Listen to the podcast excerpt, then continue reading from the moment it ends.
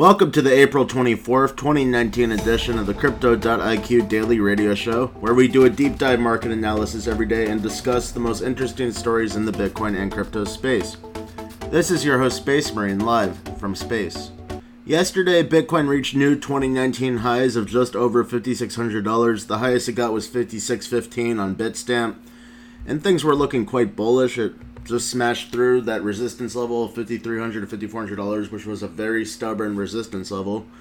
But overnight, in the early morning hours, between about 2 a.m. and uh, 4 a.m. Eastern Time, Bitcoin dropped all the way to 54.75, and right now it's currently trading near 54.55. So Bitcoin has lost about 150, almost 200 dollars overnight and it seems like the Bears are back in town. I wouldn't call this a crash. We're still above that $5,400 resistance level that we just broke. Uh, but it's kind of like a return to bearish sentiment. And the rest of the crypto market has been hit even harder. Uh, altcoins are down a lot. So Bitcoin's down like 2%, but the altcoins are down way more than that. Ethereum is down 5.7%. Ripple's down 7.5%. And uh, the first story of the day involving Ripple is basically the CTO of Ripple, David Schwartz, he's selling off his share of Ripple, and he's one of the guys that has a lot of Ripple from the beginning. So it has sparked some fear in the market that he's selling whatever Ripple he can. He says he's like stuck in Ripple whether he likes it or not, though, because that's the case with the founders of Ripple, like Jed McCaleb and David Schwartz. Uh, basically, like they can't sell all the Ripple at once. They can only sell a little bit at a time. Well, he sold whatever he could, so that sparked a little fear in Ripple market, and now Ripple's down seven and a half percent in the past 24 hours. But most of that drop was in the past like several hours and during this morning. Bitcoin Cash is down 8.9 percent, near 275 dollars. EOS is down 10 percent. Uh, it dropped below five dollars again. Litecoin is down seven and a half percent. It's near 72 dollars.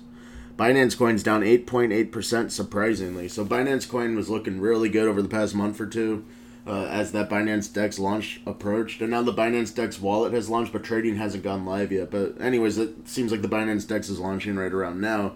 Yet Binance Coin is dropping a lot. I believe it was as high as $26, but now it's below $22. So that's a little surprising, but it seems like the whole market's going in this bearish direction this morning. So it's not just Binance Coin. Stellar's down 8.5%. Cardano is down 6.6%. Tron is down 6.8%. Monero is down 5.8%. Dash is down 6.9%. Bitcoin SV down 9.5%, back down there below $53, below $1 billion market cap. Tezos is down 14.2%. So Tezos is the least profitable cryptocurrency today, following many days and weeks where Tezos was the most profitable cryptocurrency. Uh, Tezos was at 40 cents in March, and then Binance and Coinbase declared that they're launching staking services for Tezos, which quickly made Tezos the most popular proof of stake cryptocurrency. Well, it seemed like a little bit of a bubble because it went from like 40 cents to like a dollar and 50 cents about, and now looks like the bubble's popping. So like it went up too fast. It was hard to tell for a time is this real or is it gonna you know crash and the bubble explode? It seems like the bubble for Tezos is popping right now. Uh, Tezos is still the most popular proof of stake cryptocurrency, but it's coming back down to earth a little bit, down 14.2%. IOTA is down 6.9%. And then let's see how Dogecoin's doing. Dogecoin's down 7.4%. So I wouldn't say Bitcoin is crashing. Bitcoin has went down overnight, but the rest of the market, that is pretty much a crash, a very bearish morning. So we're seeing some heavy losses across the altcoins, and even Bitcoin has lost a bit. And this has caused the total crypto market cap to decline to 177 billion dollars. Yesterday, about 24 hours ago, was at 185 billion dollars. So the total crypto market cap has shed 8 billion dollars in the past 24 hours.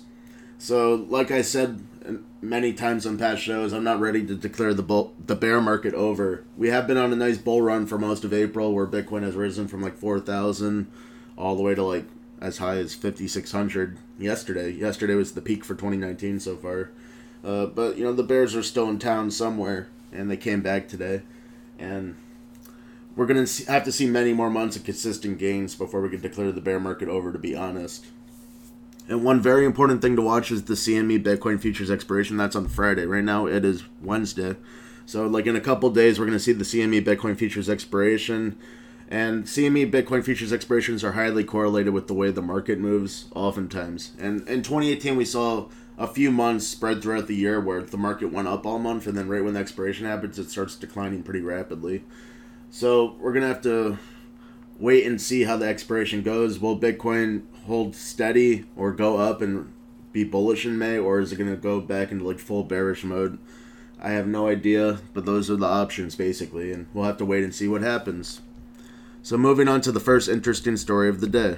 So, there was plenty of bad news in the market analysis, but there is some really good news. Apparently, TD Ameritrade is testing uh, Bitcoin and Litecoin trading right at the NASDAQ stock exchange. Someone has claimed to have bought one Bitcoin via TD Ameritrade right there at the NASDAQ. They did it via paper. I guess they were at like a desk. I guess you would call that over the counter. Uh, but, anyways, uh, they kind of backtracked later and said it wasn't a real trade. Like the customer support told that person it wasn't a real trade, it was a test trade. So it's kind of like a virtual trade, a test trade. Like you know how exchanges sometimes give you a they give you like a test account where you could test your trading skills, but it's not real money. So that's what it was, but they're thinking about it obviously. And um there's also the website is showing like the LTC to USD pair on TD Ameritrade, but it's uh, it's not clear if this is real or not. So it's kind of like in their test engine but maybe it could be real one day. And TD Ameritrade has like over a trillion dollars of assets held by its like 11 million customers, and it would be a major step for crypto for it to be available to all these stock traders.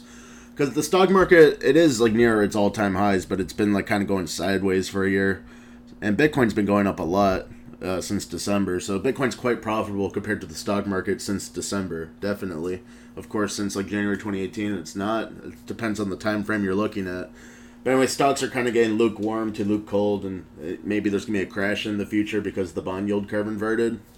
So having the option for stock traders to diversify into Bitcoin, that's a really good option for them, and I think they're going to use it if TD Ameritrade gives it to them. So they're probably testing it right now, and, and if everything looks good, they'll probably implement it. I'm just speculating, but it's not so hard to start Bitcoin and Litecoin trading. There's so many crypto exchanges that do it. I'm sure TD Ameritrade can handle it and I don't think they would even like be having this stuff like at their desk and on their website unless they're really going to do it at some point soon. Moving on to the next story. So there has been an oil boom in the United States. It's because of fracking. Basically, they inject like high pressure steam into the ground and it forces the oil out of the ground. A lot of this is going on in America's Permian Basin. That's where the dinosaurs used to roam, but now it's just a bunch of oil. That's what the dinosaurs became, pretty much. Uh, so since they're mining so much oil and they get a lot of natural gas too. So when you mine oil, natural gas kind of seeps out of the ground with it. It's methane. Natural gas is literally just methane, and uh, natural gas is a really good form of energy. It's very high value energy. It's one of the main energy products that's traded in the global markets. But they're aiming for oil here in America's Permian Basin when they frack, and they do collect some of the natural gas, but they don't even have enough pipelines to pump all the natural gas out. So what they do is they're flaring the natural gas. They'll literally have a pipe shooting up into the sky, and they set it on fire, and it's like a big torch, like the biggest Olympic torch you can imagine. And they're constantly burning off the natural gas, which could be used to power homes. So it's a huge waste of energy. And I'm looking at this chart here. In 2011, there was like a minute fraction of uh, natural gas being burned off, flared in the Permian Basin but now it's up to like practically 600 million cubic feet per day. That's a ridiculous waste of potential energy here. Uh, and in the future, everyone's going to look at that and be like, "Wow, that was really wasteful." Because you know, there's there is a thing called peak oil. We kind of defeated peak oil for the time being because of fracking. Like we found new ways to get oil out of the ground and get the hard to reach oil. But eventually, you know, oil is going to kind of diminish. It takes like millions of years for oil to form, and we're mining it all. And then natural gas also doesn't just come instantly. So wasting all this natural gas is a problem, and um, there's someone testing out using this natural gas instead of burning it off with a flare, uh, using it for Bitcoin mining. So it's a oil man and Bitcoin entrepreneur named Stephen Barbour, and he's basically set up a 24/7 mining operation in an oil field in Canada. So Canada also has lots of fracking and also the tar sands and stuff, but especially fracking. That's when the natural gas comes in. So he's in an oil field in Canada, and he converted a shipping container into a mining facility, and it uses about 400 cubic meters of natural gas per day. And remember the number I just said 600 million uh, cubic feet per day. That's not meters. Meters are bigger than cubic feet. So, um, but anyways, there's like hundreds of millions of cubic meters being burned per day too. And this guy just needs 400 cubic meters per day to power like a nice big mining operation inside a shipping container. Imagine filling a whole shipping container of mining rigs. So basically, instead of wasting all of this natural gas, like all the mining operations, like the big mining firms, they could set up like shipping containers filled with mining rigs right next to the oil fields and create Bitcoin. And I'm sure that would be beneficial for the oil field. The oil field can get a cut, even though they would just burn it off anyways. Um, you know, so but that would make them willing to allow the shipping container to be there, so they'd make money, and then of course the people mining the Bitcoin will have financial freedom. So it's a good use of the natural gas, and also better for the environment in a way. Um, at least it produces something useful. Like if if you're using the natural gas to power equipment, of course it's still going to burn the natural gas and release it into the atmosphere, but it's better than just burning the natural gas and releasing a bunch of carbon dioxide. And methane, when you burn it, releases a tremendous amount of carbon dioxide. So this is actually causing global warming.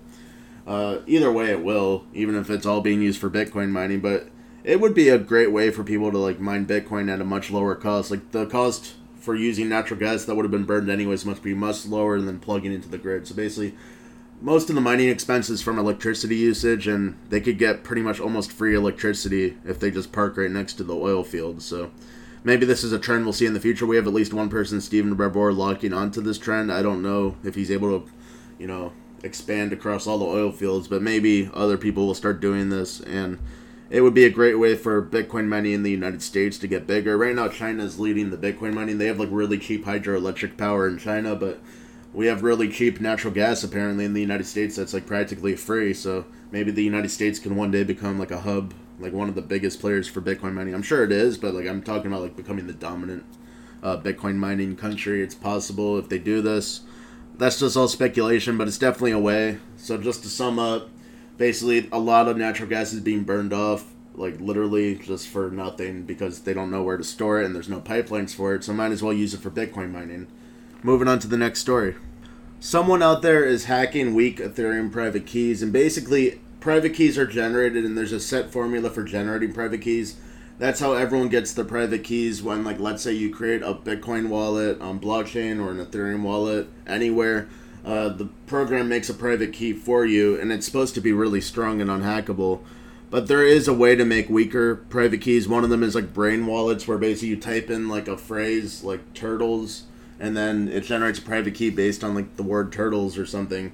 So brain wallets have been proven to be very very weak. People did that in case they lost their private key, then they go to the key generator and type in turtles, and then they'll get the private key back. So they thought that's a way to recover their key. But if what someone what people do is they do a dictionary tech. They'll go through every word in the dictionary and then even go beyond that, all the combinations of words in the dictionary, and they'll get all the keys possible for like brain wallets and like steal all the money in the wallets that people created that way.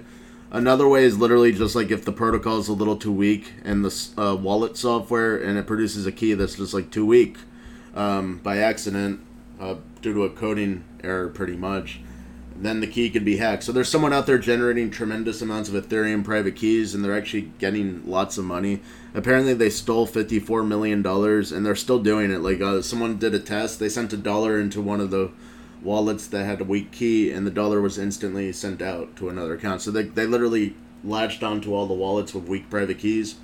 And these are wallets that might not even have been used yet. So if someone generates a wallet with a weak private key and deposits like one Ethereum in it, and it, the hackers already got to it, it'll instantly get withdrawn to the hackers.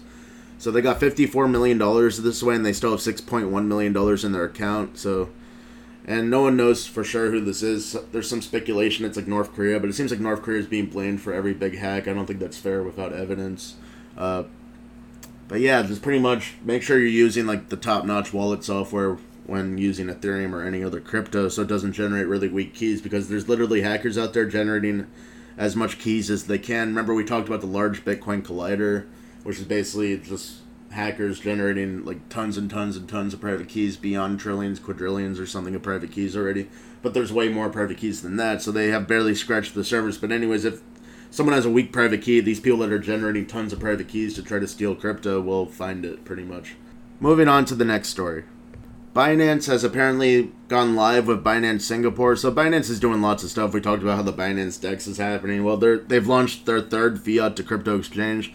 So generally, people know Binance as a crypto to crypto exchange, the top crypto to crypto exchange. But they've launched three fiat on ramps now, where basically people could use cash and their local currency to buy cryptocurrency. Uh, the first two were in Uganda, which is in Africa, and Jersey, which is in like Europe, but it's like offshore. Um, and now we got the third fiat to crypto exchange in Singapore, which is also kind of an offshore nation. It's a very important country, but it's small and offshore of Asia. It's a hub for international business because it's basically like right next to China and the rest of Asia. Uh, but they're better for like business. They're more lax with the regulations and they allow like more prolific and aggressive business there. So Binance has launched their fiat to crypto exchange there. And the more fiat on ramps for cryptocurrency, the better. This directly increases the spot price of Bitcoin the more fiat on ramps there are, especially from a big name like Binance. So this is a big deal for Asia. Like, you know, like everyone in China uh, can like pretty much go to Singapore and buy cryptocurrency now. I guess I'm not going to say that directly, but it is meant for people in Asia to use Binance Singapore. So now there's a nice fiat to crypto on ramp in Asia thanks to Binance. Moving on to the next story. Coinbase has apparently uh, cut its office in Chicago, so they had a team of software engineers producing a high frequency trading engine. And high frequency trading is a way to use like a large amount of money and trade for very small profits, but since it's such a large amount of money and it's done with like a robot, it can make a lot of money. Well, Coinbase says this is no longer a priority for them, so they fired like 30 software engineers, laid them off. And uh, this follows, like, apparently earlier well in like October 2018 um they fired like 15 of their 550 employees. So they've been kind of downsizing a little but they're not like they're still like one of the most successful crypto exchanges ever. They're not going out of business or anything. They're just doing some tactical cuts here. They decided they don't need a high frequency trading engine and they let it go. That being said some of the software engineers were relocated to their san francisco office which is where they're based and then some of them were kept as like remote employees, so it's not like completely done for. But they just decided they don't need a whole office for building a high frequency trading engine. So that's not really big news. But also simultaneously, if the crypto market was like really really bullish and like it was in 2017, we probably wouldn't be seeing any layoffs. We'd probably be seeing expansion. So it's just kind of the nature of the market. Regardless of what's happened in April with this nice little rally for Bitcoin and the rest of the crypto market until today, pretty much. Uh, there was a really long bear stretch from like December 2017 all the way through like December 2018. So, yeah, that's still having effects. Uh, companies, like, there's been a lot of companies downsizing, like, especially Bitmain, the largest Bitcoin mining manufacturer. Uh, they have cut, like, lots of offices and lots of stuff, but they are surviving. So, like, the biggest names in crypto are downsizing a bit, it seems, but they're not going out of business or anything. And Coinbase is definitely poised to do really well when the next big crypto bull run comes. Moving on to the next story. Apparently, CME has surpassed the volume of many spot exchanges like yesterday. So, in 24 hours, they had $320 million of Bitcoin futures contracts volume. So, that's plenty of volume. It's not quite Binance. Binance has like a billion dollars of volume, BitMEX has billion dollars of volume. So, CME is not the biggest exchange by volume. And also, it's different than all other exchanges like um, for example, Binance trades spot cryptocurrency, actual cryptocurrency. CME trades like Bitcoin futures contracts that are only backed by cash. It's not actually Bitcoin, but it is getting increasingly larger, their volume. Like it's constantly increasing. And already, even from day one in December 17th, 2017, when they launched, they already had a major impact on the market. That was the day Bitcoin started crashing but they're getting bigger and bigger, and it's definitely something to know about. Like I said during the market analysis, we're gonna have to really watch that CME Bitcoin futures expiration on Friday to see how the market reacts, because they have a lot more pull over the market than most people realize. In the past, people have argued that since their volume was so small relative to the spot exchanges, they could not possibly impact the market so much. But it's not really about that. It's about how they introduced a lot of short selling pressure and also they print kind of like paper Bitcoin. So it's two very negative factors, and it's kind of precipitated the bear market that we are in still. So, yeah, but now their volume's growing and growing and starting to outpace some of the biggest spot exchanges. So it's becoming more of a threat, I would say. But we'll take it day by day and not panic over this. Bitcoin is still doing very well despite all the short selling, despite all the paranoia, and I think Bitcoin is due for a nice bull run at some point in the future, especially once the stock market goes bad because of the bond yield curve inversion. And I mentioned that in the show too. Basically, the bond yield curve inverted. Uh, maybe it was like a month ago, and that indicates within about a year or two there's gonna be a major stock crash. It's like hundred percent of the time leading indicator. It works. So if stocks start going down, regardless of all these negative factors like CME, Bitcoin futures, and paranoia and negative hype about Bitcoin, Bitcoin will probably rally uh, more than ever. I think if the stock market goes down.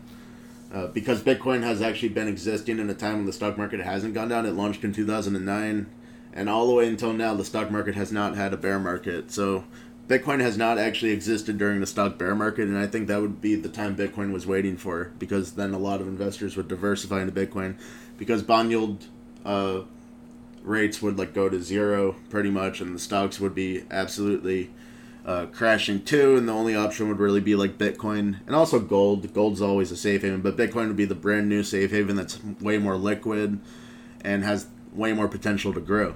So that's all I have for you today on this April 24th, 2019 edition of the Crypto.IQ Daily Radio Show. Come back tomorrow for another exciting episode and go to Crypto.IQ 24 7 for the most interesting stories in the Bitcoin and crypto space. Also, join the Crypto.IQ trading desk. They have made 314% profit since July, despite doing that during the worst of the bear market. And if you join the Crypto.IQ trading desk, you can see their trades in real time with a full trade analysis with each trade.